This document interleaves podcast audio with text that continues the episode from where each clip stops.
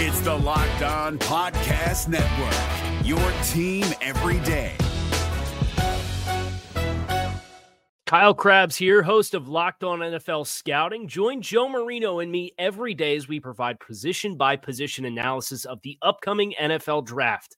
Check out the Locked On NFL Scouting podcast with the Draft Dudes on YouTube or wherever you listen to your favorite podcasts. Travis Wingfield. I'm ready to go in, coach. Just give me a chance.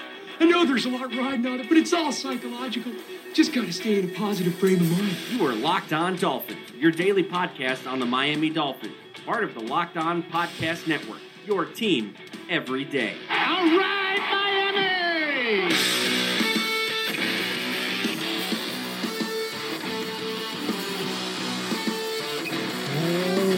What's up, Doll fans, and welcome into the Thursday, December the 7th edition of the Locked On Dolphins podcast. I am your host, Travis Wingfield, and I'm here to bring you your daily dose of Miami Dolphins football. And on today's show, we are talking all things Dolphins and Pats with a special guest. Everything you need to know ahead of the primetime showdown in Miami, from areas of vulnerability from the Pats, Miami's plan to deal with a multifaceted New England offense, and just how much longer are we going to have to deal with Tom Brady and Bill Belichick. And just real quickly before we get into that part of the show, I got to remind you guys to go ahead and subscribe to the show on Apple Podcasts, TuneIn, Stitcher, or wherever you get your podcast from. If you want to support the show, go ahead and write us a nice little review. Give us a five star rating. You can follow me on Twitter at Wingfield NFL. You can follow the show at Locked On Fins and check out LockedOnDolphins.com for all your written Dolphins content needs. And check out the other Locked On Sports podcasts, including the Locked On NFL podcast and Locked On Heat podcast for all your local and national coverage of your favorite teams. And let's not waste any more time bringing this guest on. He is a writer for Inside the Pylon. He covers all things quarterbacks for Bleacher Report's NFL 1000, and he is the host of the Locked On Patriots podcast, Mark Schofield. And I had a great time talking with him in this interview. He's an exceptional football mind. And let's go ahead and turn to that conversation right now. And joining me now on the podcast is none other than Mark Schofield of the Locked On Patriots podcast. Mark, how's your night going tonight? I am doing well, Travis. How are you, my friend? I know you just got home from work. We're on the different coasts here. So later bit, a little bit, little bit later for me, but uh, I know you're just home from work. Hope things are well. Yeah, they, they certainly are. Busy nights indeed, and uh, it is pretty tough to get these Dolphins podcast out in a timely manner when you consider them on the West Coast. So I appreciate you staying up late and burning the midnight oil with me. Oh, happy to do it, man. Anything for you, my friend. Much appreciated. Let's get into this this matchup here real quick, Mark, and talk about the Dolphins and Patriots. And you know, uh, this conversation can be even because the game probably won't be so much in that direction. but, there we uh, go. I just, uh, you know, I, I, was trying to think about questions to ask you and kind of things I wanted to roll into. But if you don't mind, I want to kick it off for us here and just kind of give us some intro, some opening thoughts on the Patriots and what we might be able to see from them in this game on Monday night. Yeah, and you know, I, I think that you know, Travis, because of the Rob Gronkowski body slam. Let's just put it that way. You know, the, the big sort of question mark, and a lot of Locked on Patriots listeners this week have been asking is how is the Patriots offense going to look? Like, what are they going to do? How are they going to sort of make up for the loss of Gronkowski from a schematic standpoint? And, you know, I, I think one of the hallmarks, one of the staples of the New England Patriots over the past couple of years has been their versatility on the offensive side of the ball, finding different ways to get people involved. And we've seen that sort of unfold this year with the addition of Brandin Cooks, the addition of Phillip Dorsett. They've become somewhat of a, a downfield passing team at times. So I think we'll see some of that. We're going to see this team look to run the football. You know, one of the sort of interesting parts, and it's flying under the radar as much as I try to yell out, yell about it at Locked On Patriots, is New England's ability to run the ball on first down. You know, they're averaging, I think, 4.6, 4.7 yards per carry on first down. You know, they hit some big first down runs against Buffalo last week, one for like 44, one for 31. So I think we're going to see them look to run the ball on first down. I think they're going to do what they've been doing with Dion Lewis running between the tackles, trying to get Rex Burkhead sort of on the edge at times. And you're talking about a def- going up against a defense that – at least in terms of DVOA over at Football Outsiders right now, they're 28th in defense and DVOA, 28th against the pass, 17th against the run. So they're going up against a defense that has struggled a little bit, as you know. So I, I think that's sort of the one area that we can look at. I think it's going to be. This? Oh, I'm sorry, Mark. No, uh, go ahead. I was just gonna say, I think it's gonna be a pick your poison type of thing because the Dolphins' defense for a couple of years now, it's really been the same story. It's poor run defense, a, a lack of speed at the linebacker position, in, in, particular this year. I mean, it really it looked like it was getting better this year, but it, it seems to have fallen backwards as Lawrence Timmons is kind of regressing in his play, and Kiko Alonso, I don't know if he's got an injury or what his deal is, but he's having a rough, a really rough time this year. But the Patriots, you mentioned their ability to run the football, and that's been a big, uh, big soft spot for the Dolphins. And you know the Rob Gronkowski thing, I've been kind of vocal in my displeasure with his actions, if you will. And a lot of my friends have been telling me you're just biased because you, you want the Patriots to be worse. And I'm like, dude, I'm not. The Patriots won the Super Bowl without Rob Gronkowski. They beat our ass by 40 points every time anyway. So what difference does it really make? And you mentioned these speed vertical threats they have, and so I just wonder. You know, you talk about the Patriots and kind of being a team that they can they can game plan each and every week on its own as its own accord. And you know, I, I, look at the Patriots, and this is what a lot of teams want to be. I think that they are 16 different teams every single year, and it just depends on who they're playing, the game, the game plan in place, and the matchup they have. So, I, it, it, like you mentioned, I, I, really don't know what to expect. The, the, running the game should be a big part of the game. I think the the throwing throwing the football to the backs as well should be incorporated. So, I just I don't know what to expect. I just expect a lot of points from you guys. Yeah, and you know, I, I, think that's a really good way to put it, Travis. You know, there's 16 different games, 16 different teams for 16 different games because, at least from the offensive side of the ball, they try so hard to be, you know, matchup focused. You know, you look at, you know, look at the touchdown pass to Rex Burkhead, that quick out route against you guys two weeks ago where you had the shift from Hollister outside and then the tight end shift around and then they use motion with Burkhead out of the backfield. It's because they're trying to find a matchup to then exploit, and they end up getting, you know, Rex Burkhead on an undrafted free agent linebacker on a quick out route.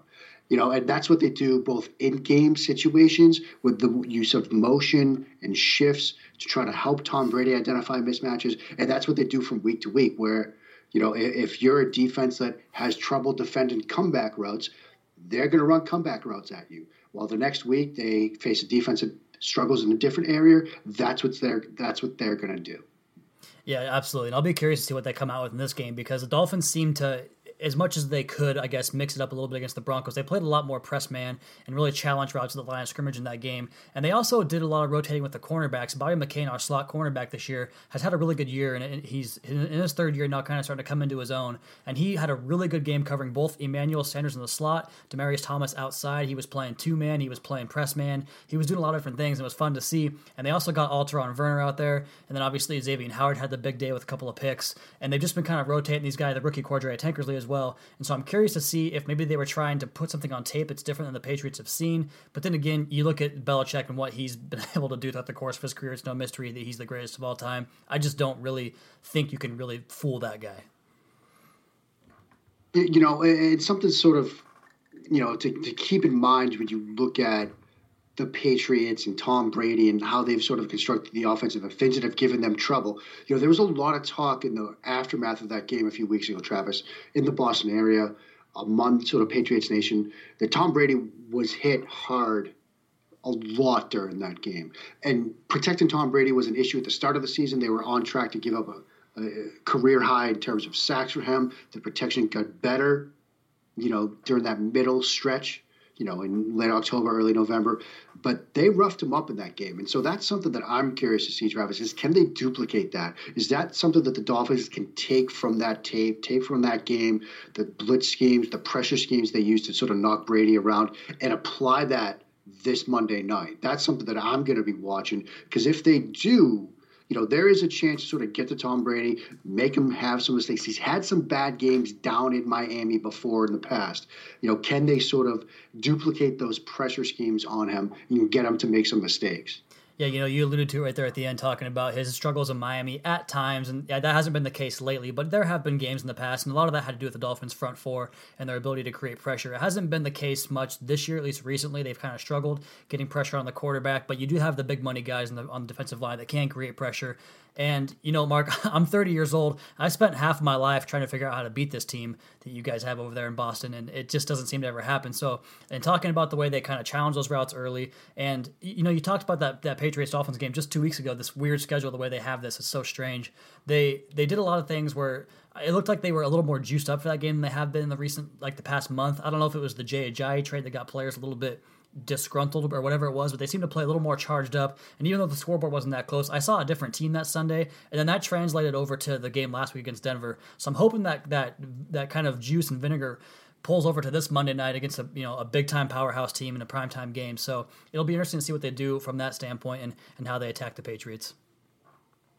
And uh, that's a really interesting point, Travis. And uh, what I was going to ask you about was, you know, I didn't get a chance to sit down and sort of study that Broncos Dolphins game. Like, what were your main takeaways from that? Because at first blush, you see 35 9. I know Denver's that's we're bordering on lost season territory for the Broncos here. But you look at 35 9 and you think Miami really had everything together for that game. They did, and a lot of it had to do with Trevor Siemian. And I've been very vocally adamant about how, how bad of a quarterback he is, and a lot of missed throws and inaccurate passes. And that's what I've that's what I charted last year in 2016. And I don't think much has changed this year. He had a lot of off target throws. Xavier Howard's pick six was a really simple run of the mill out route. He was in off coverage, and the the ball was just way behind him, and it floated right to the defensive player for an easy touchdown the other way. So a lot of mistakes in that regard. You mentioned the Patriots running the ball on first down. The, the Dolphins got gashed in the run game for several big chunk plays. You know, seven, eight 10, 12 yard runs, those type of things. So I, I think they, they played charged up. That they they definitely took advantage of the Broncos' miscues. One thing they really did in that game that they haven't done really all year was dominate in special teams.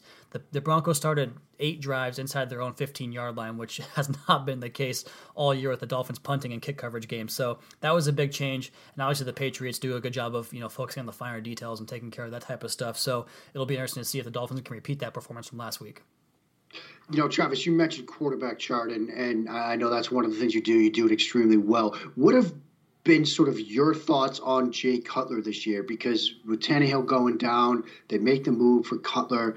Have you been okay, impressed? Like, what what is your major takeaway from Cutler's season? you just opened a can of worms, my friend. Uh, Go ahead, have the mic, man. It's all yours.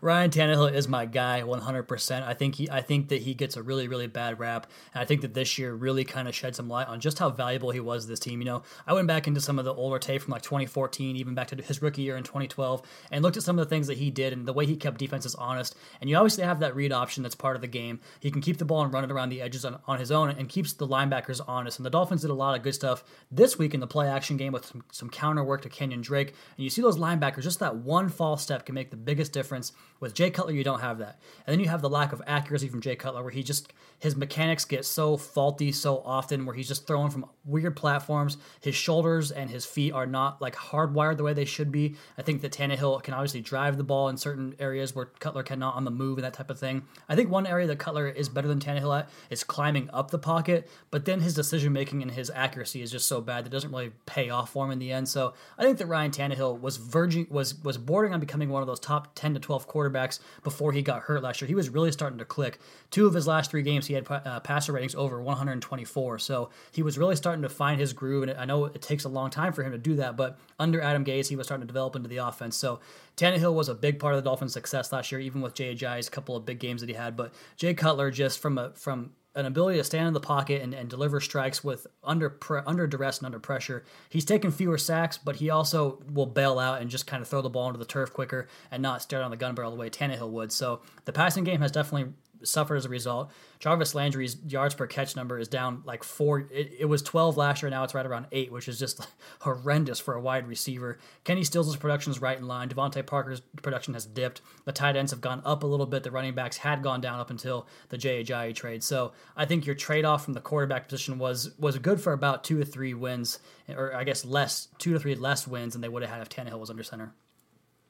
Something I was going to ask you about is that Dolphins passing game from a schematic standpoint, because it seems to me in the studying that I've done at them, you know, it's almost like they're more of a vertical passing team trapped inside, you know, an offense that wants to operate at or near the line of scrimmage. So much reliance on crossing routes. You mentioned Jarvis Landry and his yards per catch. But what are your thoughts on the schematic approach that Adam Gase has used this year?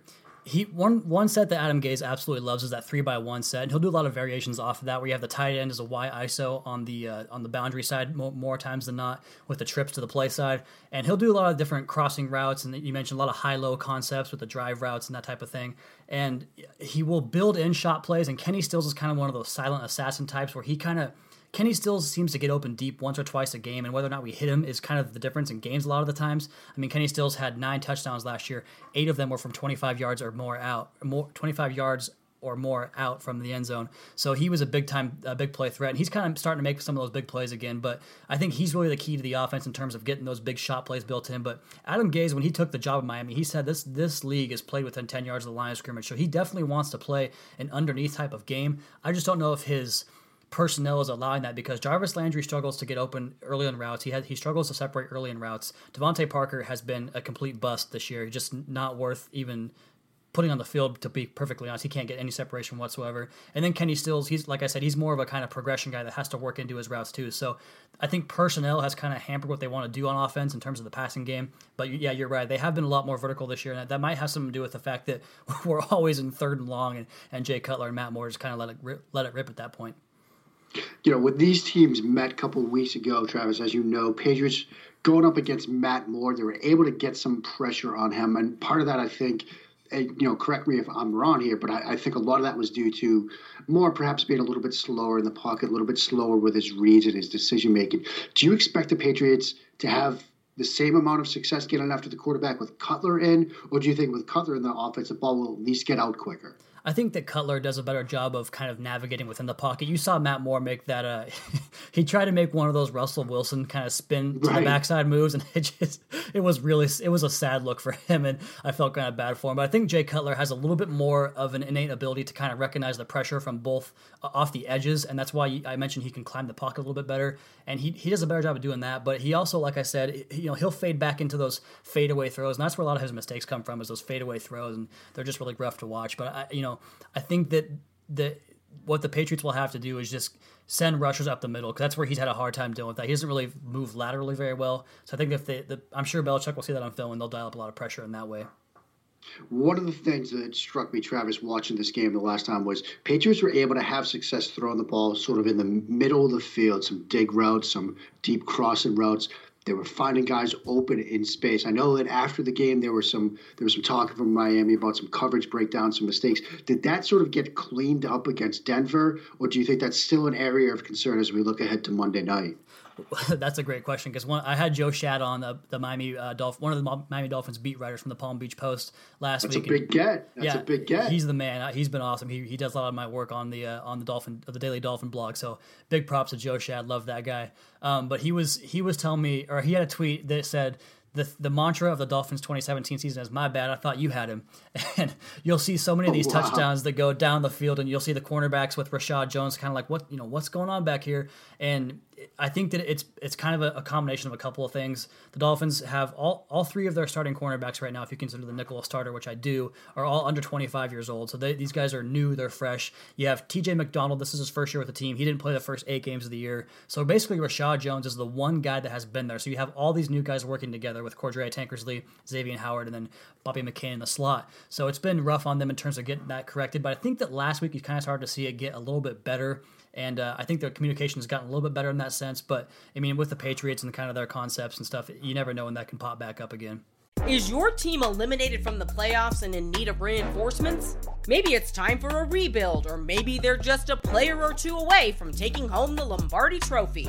Either way, join Keith Sanchez and Damian Parson for Mock Draft Monday on the Locked On NFL Draft Podcast. They'll tell you which college football stars your team will be taking in the 2024 NFL Draft. Check out Mock Draft Monday on the Locked On NFL Draft Podcast, part of the Locked On Podcast Network. Your team every day. Is your team eliminated from the playoffs and in need of reinforcements? Maybe it's time for a rebuild, or maybe they're just a player or two away from taking home the Lombardi Trophy. Either way, join Keith Sanchez and Damian Parson for Mock Draft Monday on the Locked On NFL Draft Podcast. They'll tell you which college football stars your team will be taking in the 2024 NFL Draft. Check out Mock Draft Monday on the Locked On NFL Draft Podcast, part of the Locked On Podcast Network. Your team every day. Mark Schofield, Travis Wingfield doing a little crossover action here. Locked on Patriots, locked on Dolphins.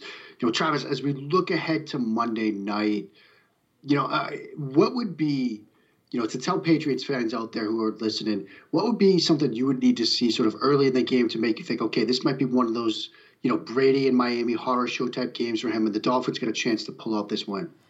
just like you mentioned earlier in the show, Mark, is getting him in third long and then putting pressure on him. We all know how big of uh, how hard of a time it is to get Tom Brady off the field, and you have to have constant pressure on him. You have to have that pressure up the gut.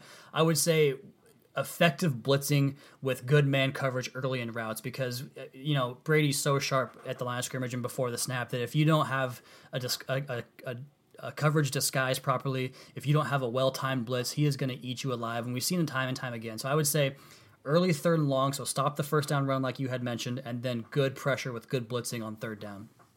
Yeah, that, that's a it's a really good point, and you know, off of that, those are kind of the things that always give me pause about a Patriots game. You know, going into it, you know, can this defense they're going up against get pressure on Brady early, and particularly this year, can they stop the run on first down? The Dolphins or could, could you know just generally like looking you know as somebody covering the Patriots you know can any sort of opponents like stop the run on first down this year because that's been such a critical thing for the Patriots this year. So, I mean, I guess building off of that, then, do you think that the Dolphins can do that this week? Yeah, ab- absolutely. I get, I get what you're saying now. Uh, yeah, if the Patriots are in second and three or second and four, it's it's over. You're not you're not going to get them off the field just because of that short passing attack. But I don't necessarily expect them to excel in that area. One of the things I've seen with Matt Burke's defense is he likes to slant the defensive ends in and then use the outside linebackers as kind of that edge, the kind of the edge setters, and it just hasn't really worked out from that well because Lawrence Timmons is kind of having a rough stretch, like I mentioned earlier. And then on the other side of Kiko Alonso, who he's in the wrong gap I would say 75% of the time anyway. And then the other side, they've been kind of doing this rotation with Chase Allen, a rookie, an undrafted rookie, and then Stephone Anthony, the guy that they bought from New Orleans for a fifth round draft pick this earlier in the season. And those guys have had a hard time getting off blocks and, and recognizing, you know, their run fits early and down. So I don't think it's going to happen. And uh, last week they had Davon Godchaux was out of the game or did, missed the game with an injury, and he's a big part of the defensive line rotation as well. So he's been a good he's done a good job of taking on double teams this year as a rookie defensive tackle next to Ndamukong Suh. Without him, we have good players behind him, but that rotation definitely takes a hit when he goes out. Now, Mark, I have some questions for you. Can I go ahead and flip the script on you here a little bit? Let's go.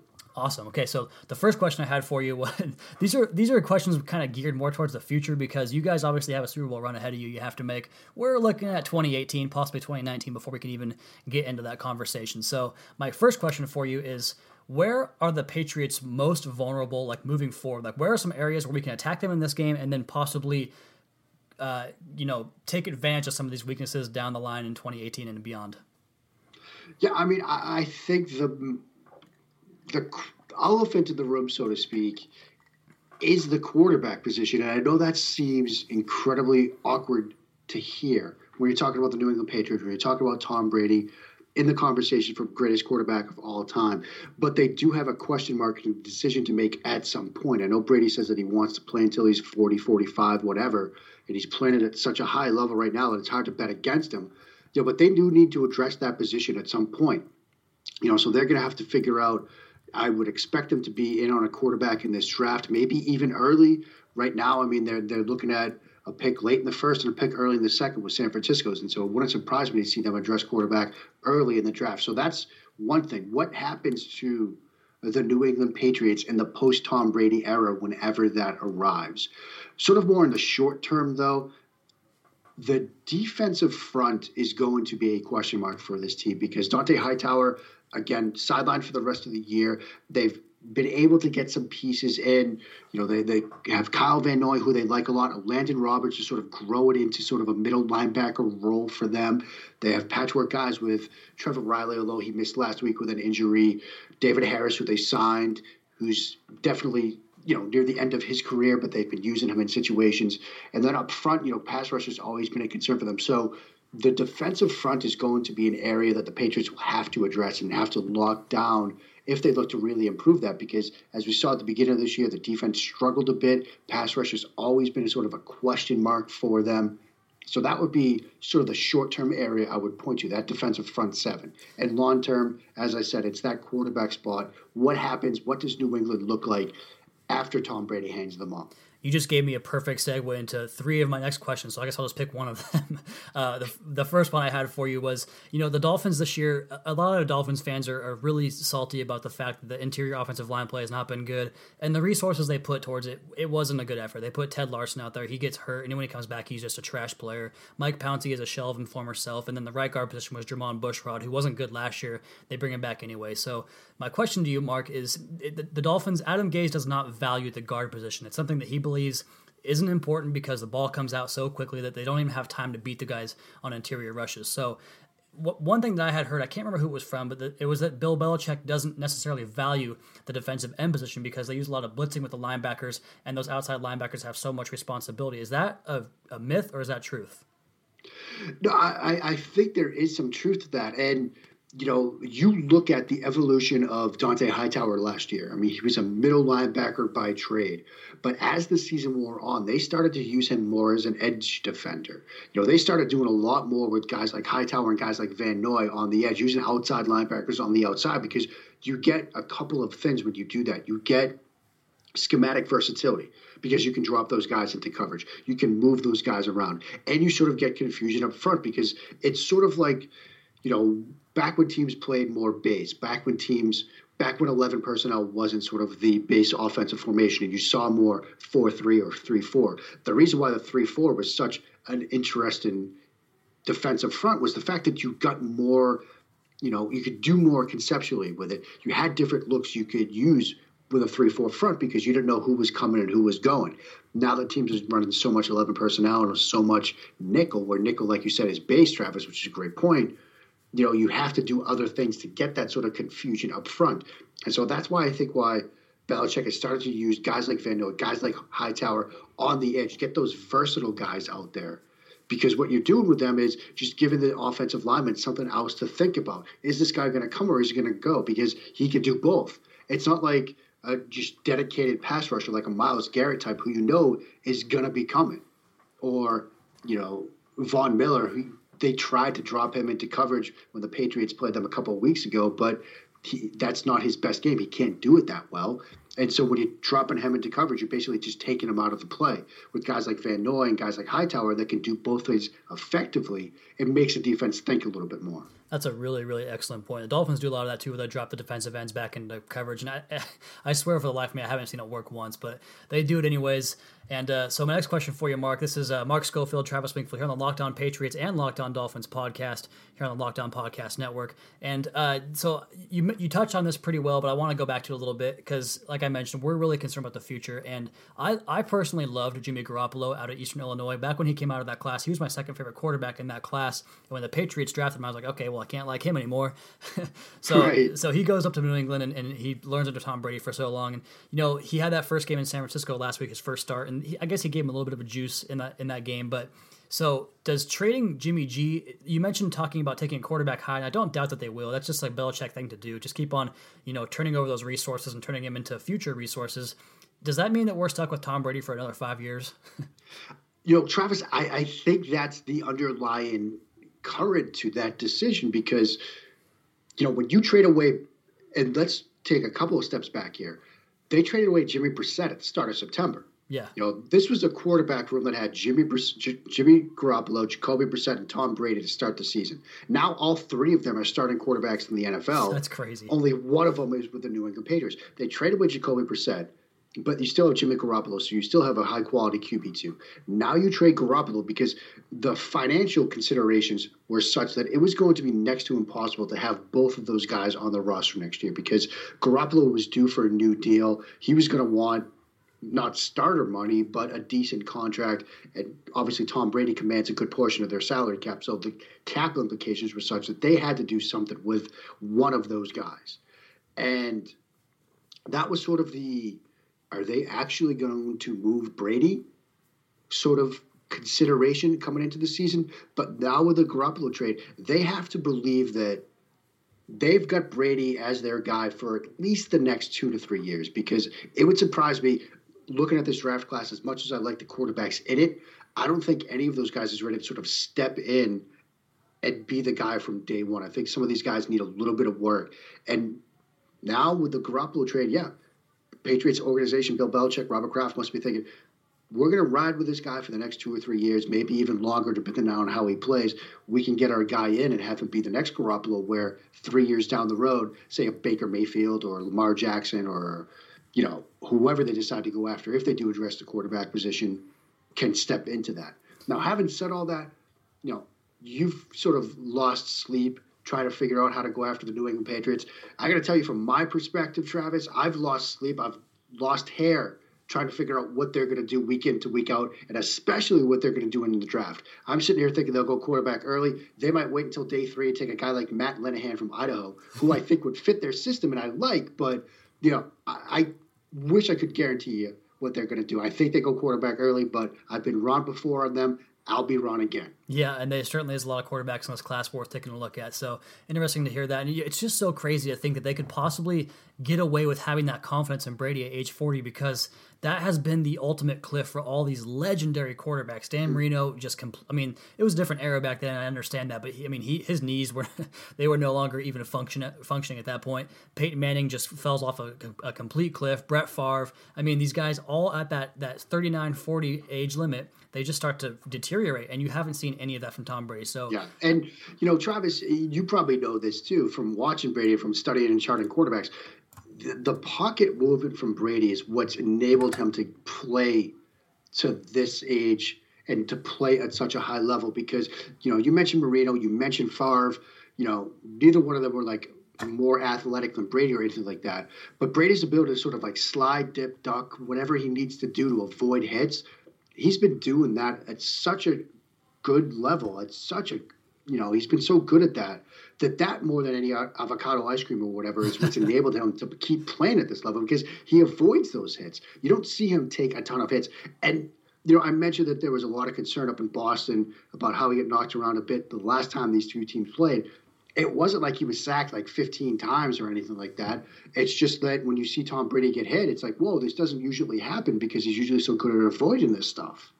Yeah, and he, he seems like he's just getting better at that kind of stuff in terms of the pocket movement and the and just the, the way he manipulates the blocks in front of him and gets himself into a platform to throw the football down the field. And like you said, it's, he's just getting better and better. It's it's defying all logic, and I, I don't I can't really understand it.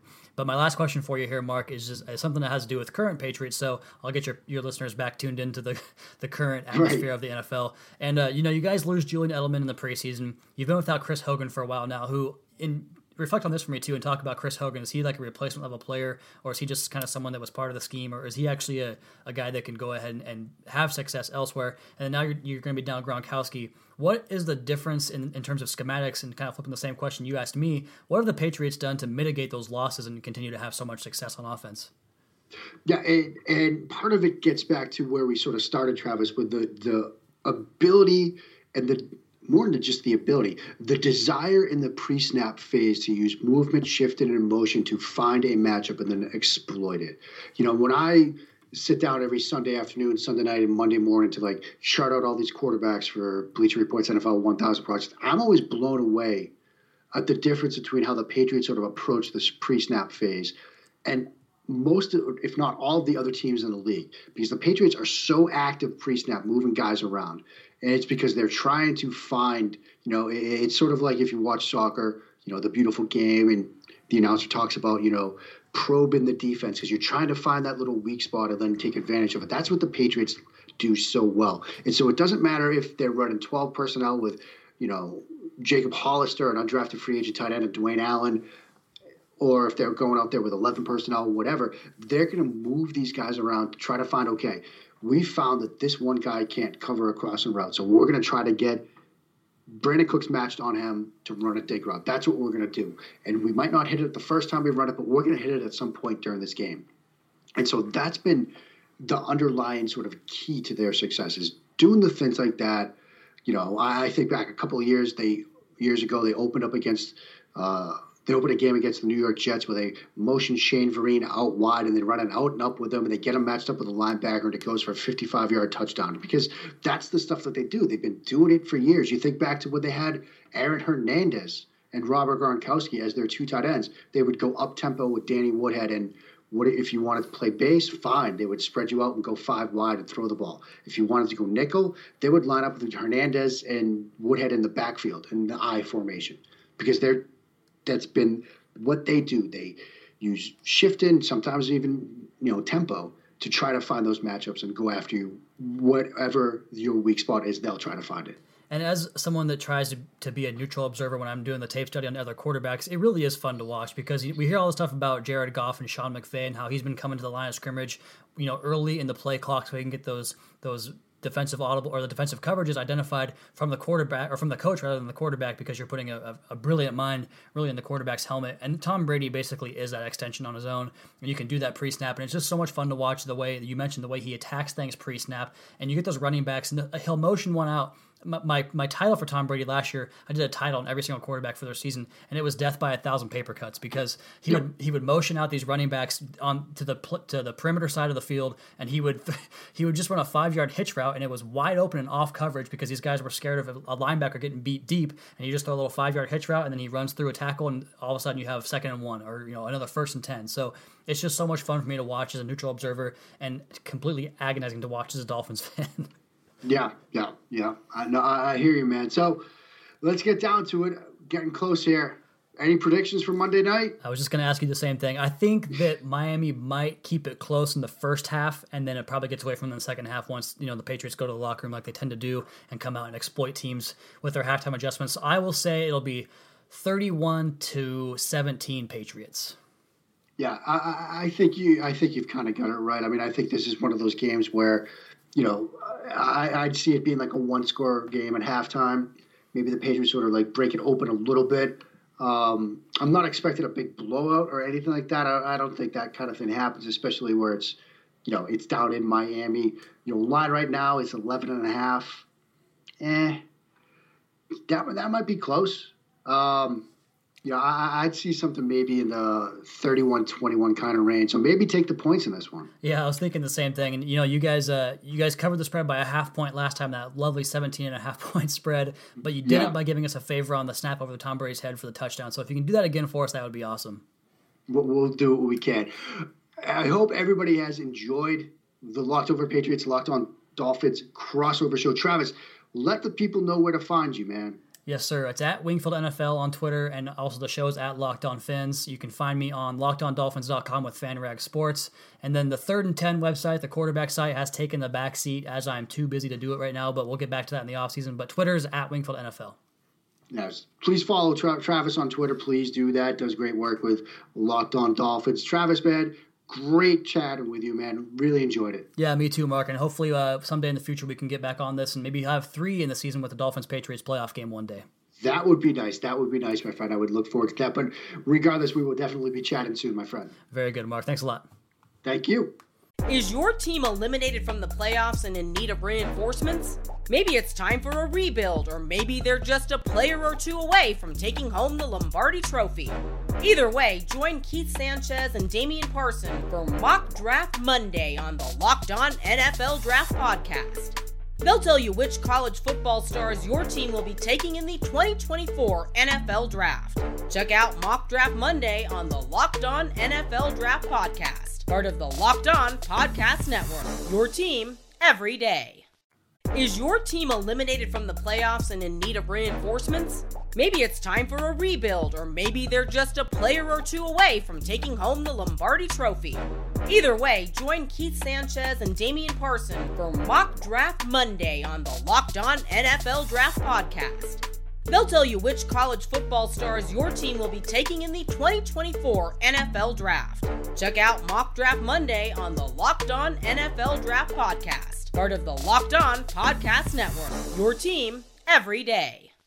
So that was Mark Schofield, the Locked On Patriots podcast. Very, very good conversation. We both think the Patriots win this game in Miami on Monday night. That's going to do it for today's show, guys. Go ahead and be sure to subscribe to the podcast. Leave us a rating and review. Check out the other Locked On Sports family of podcasts for all your local and national coverage of your favorite teams. And follow me on Twitter at Wingfield NFL. Check out LockedOnDolphins.com. Be back tomorrow check that. Be back on Monday with a recap edition of the Locked On Dolphins podcast, your daily dose for Miami Dolphins football. Hey, Prime members, you can listen to this Locked On podcast ad free on Amazon Music. Download the Amazon Music app today. Is your team eliminated from the playoffs and in need of reinforcements? Maybe it's time for a rebuild, or maybe they're just a player or two away from taking home the Lombardi Trophy. Either way, join Keith Sanchez and Damian Parson for Mock Draft Monday on the Locked On NFL Draft Podcast. They'll tell you which college football stars your team will be taking in the 2024 NFL Draft. Check out Mock Draft Monday on the Locked On NFL Draft Podcast, part of the Locked On Podcast Network. Your team every day.